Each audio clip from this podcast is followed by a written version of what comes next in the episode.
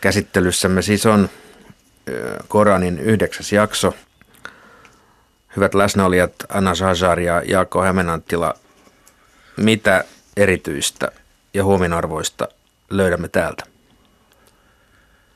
No yksi, mikä sieltä nousee, nousee niin kuin katsoo tuota jaksoa niin kuin alusta, alusta alkaen, niin nousee esille on islamin suhtautuminen kaupankäyntiin, missä usein on nähty se, se että, että perinteisen historiankirjoituksen mukaan profetta Muhammedilla oli kauppiastausta ja myöskin, että Mekka oli kauppiaskaupunki. Nykytutkimus on ehkä hiukan horjuttanut näitä vanhoja kuvia, mutta kauppa on kyllä vahvasti selkeästi ollut mukana, mukana kuitenkin siinä, siinä, siinä maailmassa. Ja jos ajatellaan sitten, verrataan sitten niin kristinuskon suhtautumiseen, niin meillähän kaupankäynti on ollut aina hyvin semmoista niin kuin, vähän sen epäilyttävää, se on nykyajan ilmiö, että että sitten kaupan kävijät on nostettu suorastaan niin kuin jalustalle ja esikuvaksi, että uskonto on aina lännessä suhtautunut pikkusen epäluuloisesti siihen, että, että on käyty kauppaa esimerkiksi sen takia juuri vähän, vähän niin kuin halveksi tuli juutalaisille on työnnetty tuo kauppias rooli, joka on sitten aiheuttanut, aiheuttanut näiden juutalaisten kauppiassukujen rikastumisen, kun yhteiskunta muuttui. Mutta islam on, niin kuin tässä, tässäkin käy, käy ilmi, että tässä kehotetaan käymään yhteisistä sopimuksista kauppaa, niin se on suhtautunut koko ajan hyvin positiivisesti kaupankäyntiin, rahan ansaitsemiseen, kunhan se on niin kuin laillisilla tavoilla ansaittua rahaa. Mutta siinä ei tule tällaista niin kuin epäluuloa sitä kohtaan, että, onko, onko, että miten siihen omaisuuteen pitäisi suhtautua. Että islam suhtautuu omaisuuteen omistamiseen selkeästi positiivisemmin kuin kristinusko. Meillä oli tosiaan Lehmän, Lehmän suorassa, me unohdettiin mainita, että siinähän oli, äh, oli koron, koron kielto äh, ihan, ihan selkeästi, äh, selkeästi siinä – ja, mutta tässä, tässä halusin tuoda esiin kuitenkin tämä ää, 58. jae ja sitä seuraava, missä, missä puhutaan nimenomaan tästä ää, oikeudenmukaisuudesta ja myös käskystä antaa luottamuksella annetut omaisuudet takaisin, joka tarkoittaa kaikkia, kaikkia sellaisia luottamuksella annettu ämänä, niin kaikki mitä, mitä säilytetään luottamuksena pitää, pitää antaa takaisin kokonaisena. Tämä on tärkeä sekä, sekä kaupankäynnissä että, että jokaisessa käyttäytymisessä tavallisesti. Ja oikeudenmukaisuus, jos tuomitaan, niin pitää tuomita oikeudenmukaisesti, ei, ei, ei horjuta, koska tämä on, tämä on se olennainen osa yhteisöstä. Jos, jos, jos halutaan toimiva yhteisö, niin pitäisi, pitäisi tuomita oikeudenmukaisuudella. Ei sen mukaan kuin mitä, mitä itse tahtoo, vaan se, mikä on todellinen oikeudenmukaisuus. Ja tämä on paras neuvo, mitä Jumala antaa, antaa teille. Ja seuraavassa jakeessa tulee heti uskovaiset, totelkaa Jumalaa ja totelkaa lähettilästä – ja totelkaa niitä teistä, jotka ovat johtoasemassa. Ja jos ette ole eri mieltä jostain, niin sitten palauttakaa Jumalalle ja lähettiläille. Niin, eli, eli tämä, tämä viittaa nimenomaan siihen sekä Koranin asemaan että profeetan hadithien asemaan tässä vaiheessa meidän elämässä. Siihen aikaan profeetta oli, oli elossa, niin sitten mitä hän sanoi, niin oli käsky. Ja näin oli myös, myös tuossa Korani vahvistaa sen, että, että mitä profeetta määrää on yhtä vahva kuin mitä Jumala määrää. Niin, että, koska hän ei määrä itsensä puolesta, vaan hän, hän saa ilmoituksen ja ilmoittaa sen teille, että näin pitää toimia. Eli ei mielimääräisesti määrää meille mitään.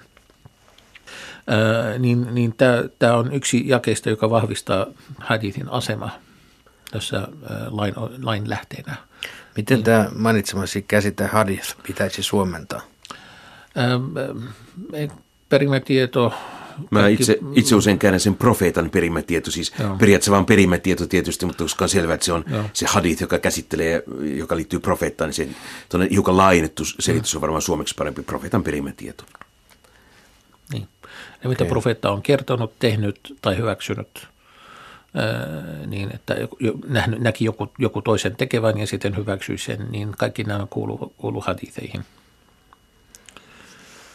Siinä samassa kohdassa on tietysti merkityksenen tuo, tuo, tuo, tuo, tuo viimeinen kohta, jossa sanotaan, että pitää totella niitä, niitä teistä, joilla on valta. Ja se on paljon herättänyt keskustelua keskustelua islamin historian aikana, koska islamin suhtautuminen esimerkiksi kuninkaisiin ja tällaiseen niin kuin yksinvaltiaisiin, se on ollut hyvin kriittinen aina, että islam on tietyllä tavalla, sitä voitaisiin ehkä luonnehtia, että se on demokraattinen teokratia, Jumala säätää lait, mutta ihmiset ovat sitten keskenään tasavertaisia, mutta tätäkin kohtaa on sitten käytetty myöskin tällaisen kuningasvallan puolustamiseen, että tuo kohta ikään kuin, ikään kuin perustelisi kuningasvallan tai sen yhden hengen val, vallan ö, mahdollisuuden.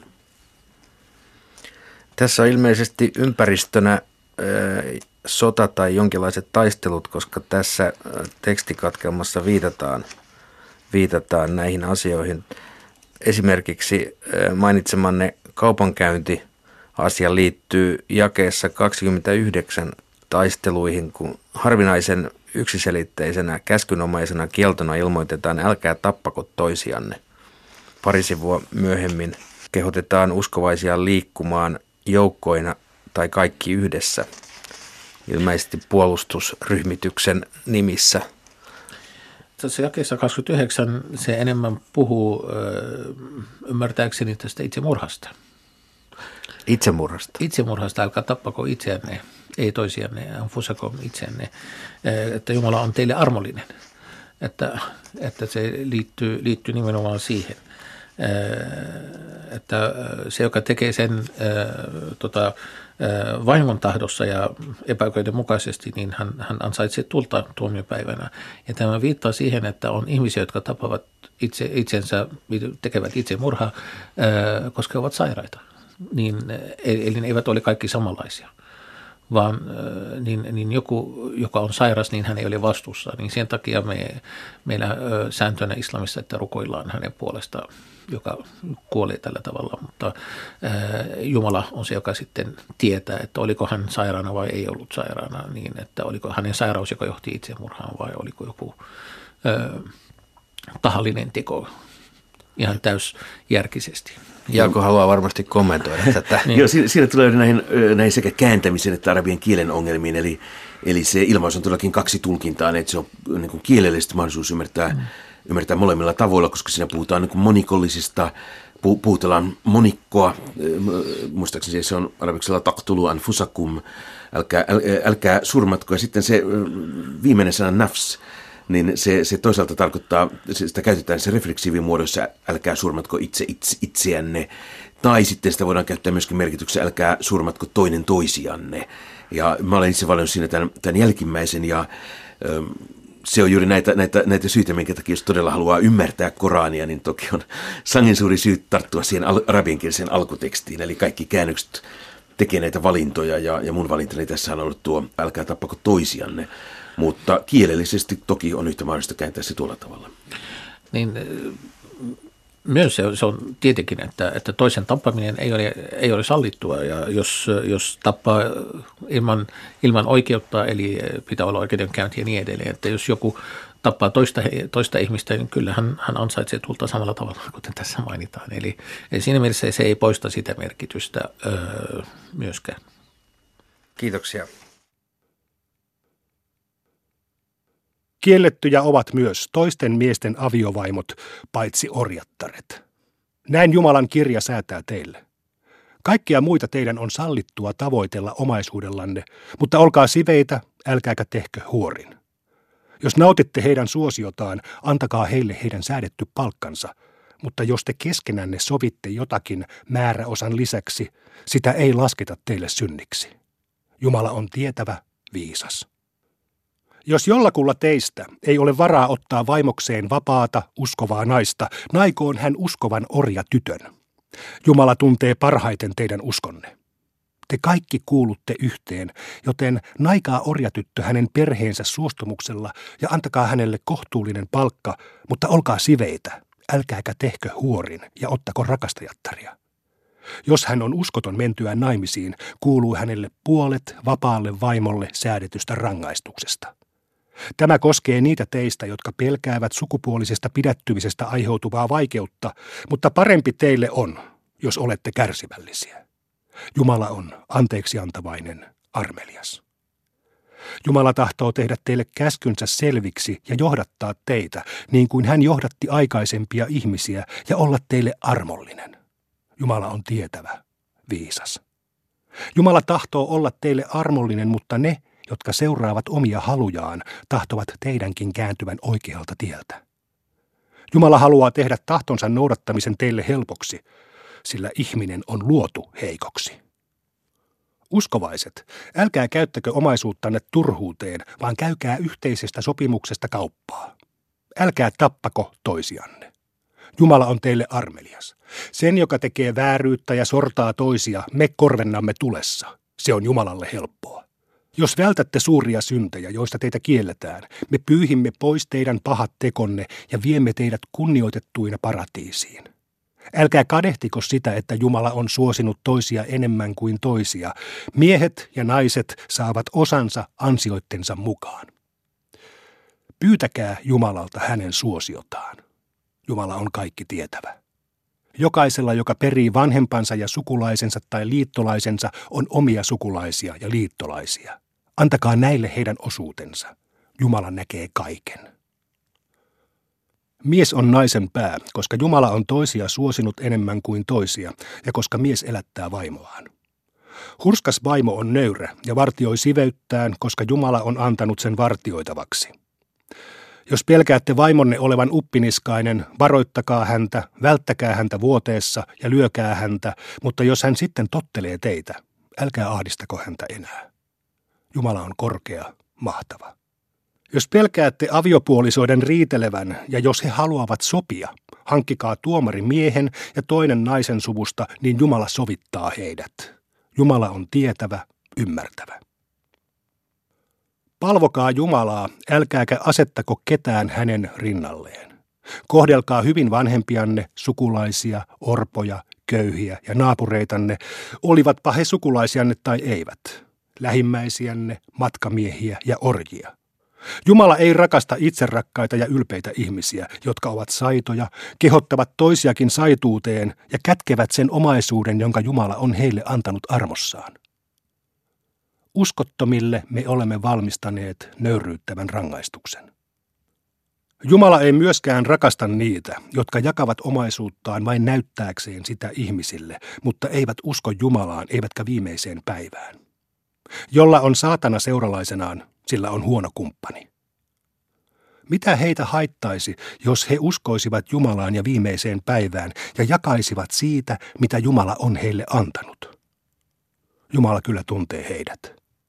Jumala ei tee vääryyttä hivenenkään verran, mutta hyvän teon hän palkitsee moninkertaisesti ja antaa suuren palkan. Kuinka käykään, kun tuomme jokaisesta kansasta esiin todistajan ja tuomme sinut todistamaan näitä vastaan? Sinä päivänä uskottomat ja ne, jotka eivät totelleet lähettilästä, toivoisivat vajoavansa maan alle, mutta eivät he voi salata Jumalalta mitään.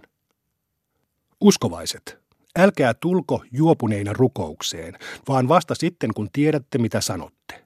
Älkääkä tulko likaisina, paitsi jos olette matkalla, ennen kuin olette peseytyneet. Jos olette olleet sairaina tai matkalla, tulette tarpeeltanne tai olette olleet naisten kanssa, ettekä löydä vettä. Etsikää puhdasta hiekkaa ja pyyhkikää sillä kasvonne ja kätenne. Jumala on anteeksi antava, armahtava. Etkö näe, kuinka ne, jotka ovat saaneet osan kirjasta, valitsevat erehdyksen ja tahtovat teidänkin eksyvän tieltä? Jumala tuntee vihollisenne. Hän on teille riittävä suojelija ja riittävä auttaja juutalaisia vastaan, jotka vääntelevät sanoja paikoiltaan ja sanovat kieltään käännellen ja uskontoa pilkaten. Me kuulemme, mutta emme tottele. Ja kuule kuulematon. Ja varjele meitä. Heidän olisi parempi ja oikeampi sanoa, me kuulemme ja tottelemme, ja kuule ja katso meihin. Mutta Jumala on kironnut heidät heidän kiittämättömyytensä takia. Vain harvat heistä uskovat. Te, joille on annettu kirja, uskokaa siihen, minkä olemme lähettäneet todistamaan oikeaksi sen, mitä teillä jo oli, ennen kuin me pyyhimme pois kasvot ja käännämme ne takaperin tai kiroamme syntiset, niin kuin kirosimme sapatin rikkoneet ihmiset. Jumalan käsky käy toteen. Jumala ei anna anteeksi sitä, että hänen rinnalleen asetetaan muita jumalia, mutta kaiken muun hän antaa anteeksi kenelle tahtoo. Joka asettaa vertaisia Jumalalle, on tehnyt hirveän synnin. Oletko nähnyt ne, jotka julistavat itsensä nuhteettomiksi? Jumala on se, joka puhdistaa kenet tahtoo, eikä kenellekään tehdä rihmankaan verran vääryyttä. Katso millaisia valheita he sepittävät Jumalasta. Se on tosiaan selkeä synti.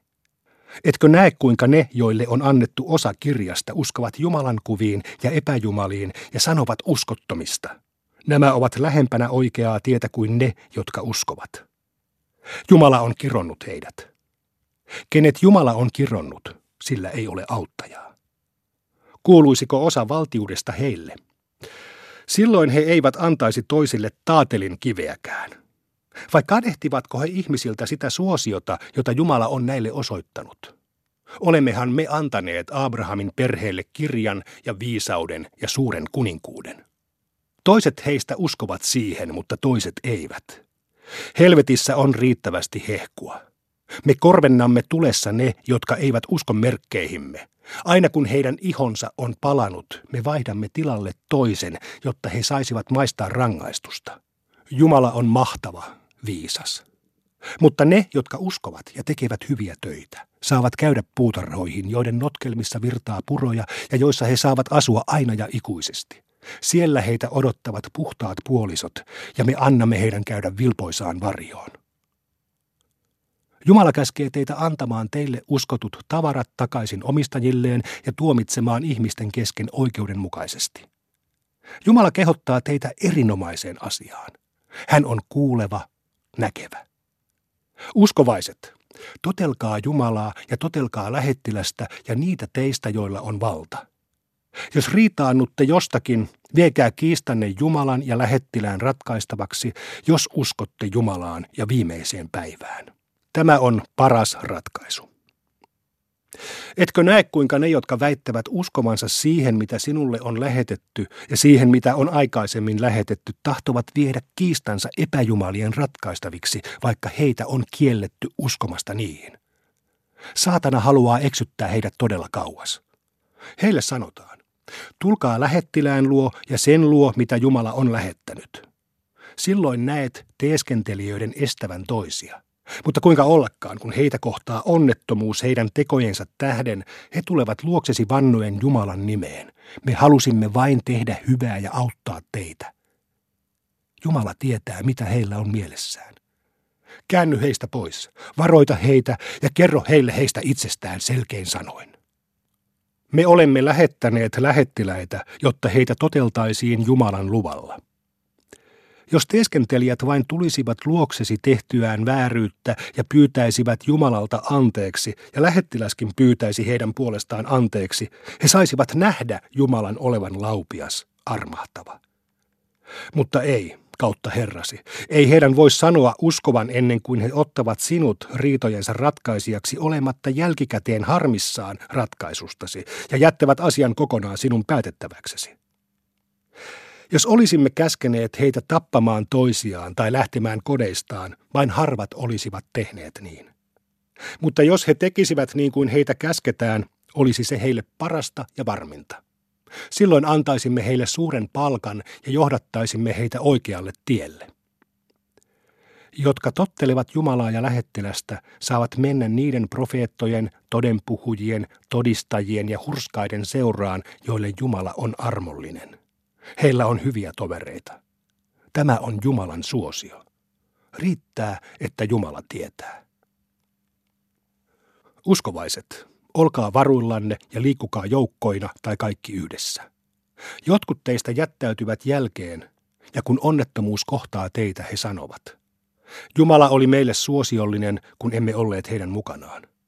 Mutta jos te saatte osaksenne Jumalan suosion, he sanovat ikään kuin teidän välillänne ei olisikaan ollut ystävyyttä. Kumpa olisimme olleet heidän kanssaan ja saaneet osaksemme suuren voiton. Ne, jotka haluavat vaihtaa tämän elämän tuon puoleiseen, taistelkoot Jumalan tiellä. Me annamme heille suuren palkan, saavatpa he sitten voiton tai tulevat surmatuiksi. Miksi te ette siis taistele Jumalan tiellä niiden heikkojen miesten, naisten ja lasten puolella, jotka sanovat, Herramme vapauta meidät tästä kaupungista, jonka asukkaat tekevät väärin. Anna meille luotasi suojelija ja anna meille luotasi auttaja. Uskovaiset taistelevat Jumalan tiellä, mutta uskottomat taistelevat epäjumalien tiellä. Taistelkaa saatanoiden ystäviä vastaan. Saatanan juoni on heikko. Oletko nähnyt ne, joiden käskettiin pidättäytyä taistelemasta, mutta pitää rukouksensa ja antaa almuja? Kun heidän osakseen sitten säädettiin taisteleminen, toiset heistä pelkäsivät ihmisiä niin kuin Jumalaa tulisi pelätä tai vieläkin enemmän ja sanoivat, Herramme, miksi olet käskenyt meitä taistelemaan? Miksi et antanut meille edes vähän lykkäystä määrätyksi ajaksi? Sano, tämän maailman väliaikainen nautinto on lyhyt ja tuon puoleinen on hurskaille parempi. Ei teille tehdä vääryyttä rihmankaan verran. Missä olettekin, yltää kuolema teihin, vaikka olisitte korkeissa torneissa. Jos ihmiset saavat osakseen jotakin hyvää, he sanovat. Tämä on Jumalan luota. Jos heitä kohtaa onnettomuus, he sanovat. Tämä aiheutuu sinusta. Sano. Kaikki tulee Jumalan luota. Mikä näitä ihmisiä vaivaa, kun he eivät tunnu ymmärtävän puhetta? Jos jokin hyvä tulee osaksesi, se on Jumalalta. Mutta jos sinua kohtaa jokin onnettomuus, se aiheutuu sinusta itsestäsi. Me olemme lähettäneet sinut ihmisten luo vain lähettilääksi, ja Jumala on riittävä todistaja. Joka tottelee lähettilästä, tottelee Jumalaa. Mutta joka kääntyy pois, tietäköön, ettemme ole lähettäneet sinua hänen vartijakseen. He sanovat, me olemme kuuliaisia. Mutta kun he lähtevät luotasi, jotkut heistä tuumivat muuta kuin mitä sanoivat. Jumala kirjoittaa kyllä muistiin heidän mietteensä. Älä välitä heistä, vaan luota Jumalaan. Hän on riittävä tuki. Eivätkö he sitten pohdi Korania? Jos se ei olisi Jumalalta, siinä olisi paljon ristiriitaisuuksia. Kun he saavat kuulla hyvän tai huonon uutisen, he alkavat levittää huhuja, mutta jos he kertoisivat vain lähettiläälle ja niille, joille se kuuluu, muut saisivat kyllä kuulla sen heiltä. Ellei Jumalan armo ja suosio olisi teitä kohdannut, useimmat teistä olisivat seuranneet saatanaa. Taistele siis Jumalan tiellä. Sinä olet vastuussa vain itsestäsi. Rohkaise uskovia taisteluun. Voihan olla, että Jumala torjuu uskottomien hyökkäyksen. Jumala on heitä ankarampi ja kovempi rankaisemaan. Joka toimii hyvässä tarkoituksessa, saa palkkansa, ja joka toimii pahassa tarkoituksessa, saa palkkansa. Jumala ruokkii kaikkia. Kun teitä tervehditään, vastatkaa vielä kohteliaammin tai ainakin samalla tavalla. Jumala pitää kaikesta tiliä. Ei ole muuta Jumalaa kuin Jumala. Hän kokoaa teidät ylösnousemuksen päivänä, josta ei ole epäilystä. Kuka puhuu paremmin totta kuin Jumala?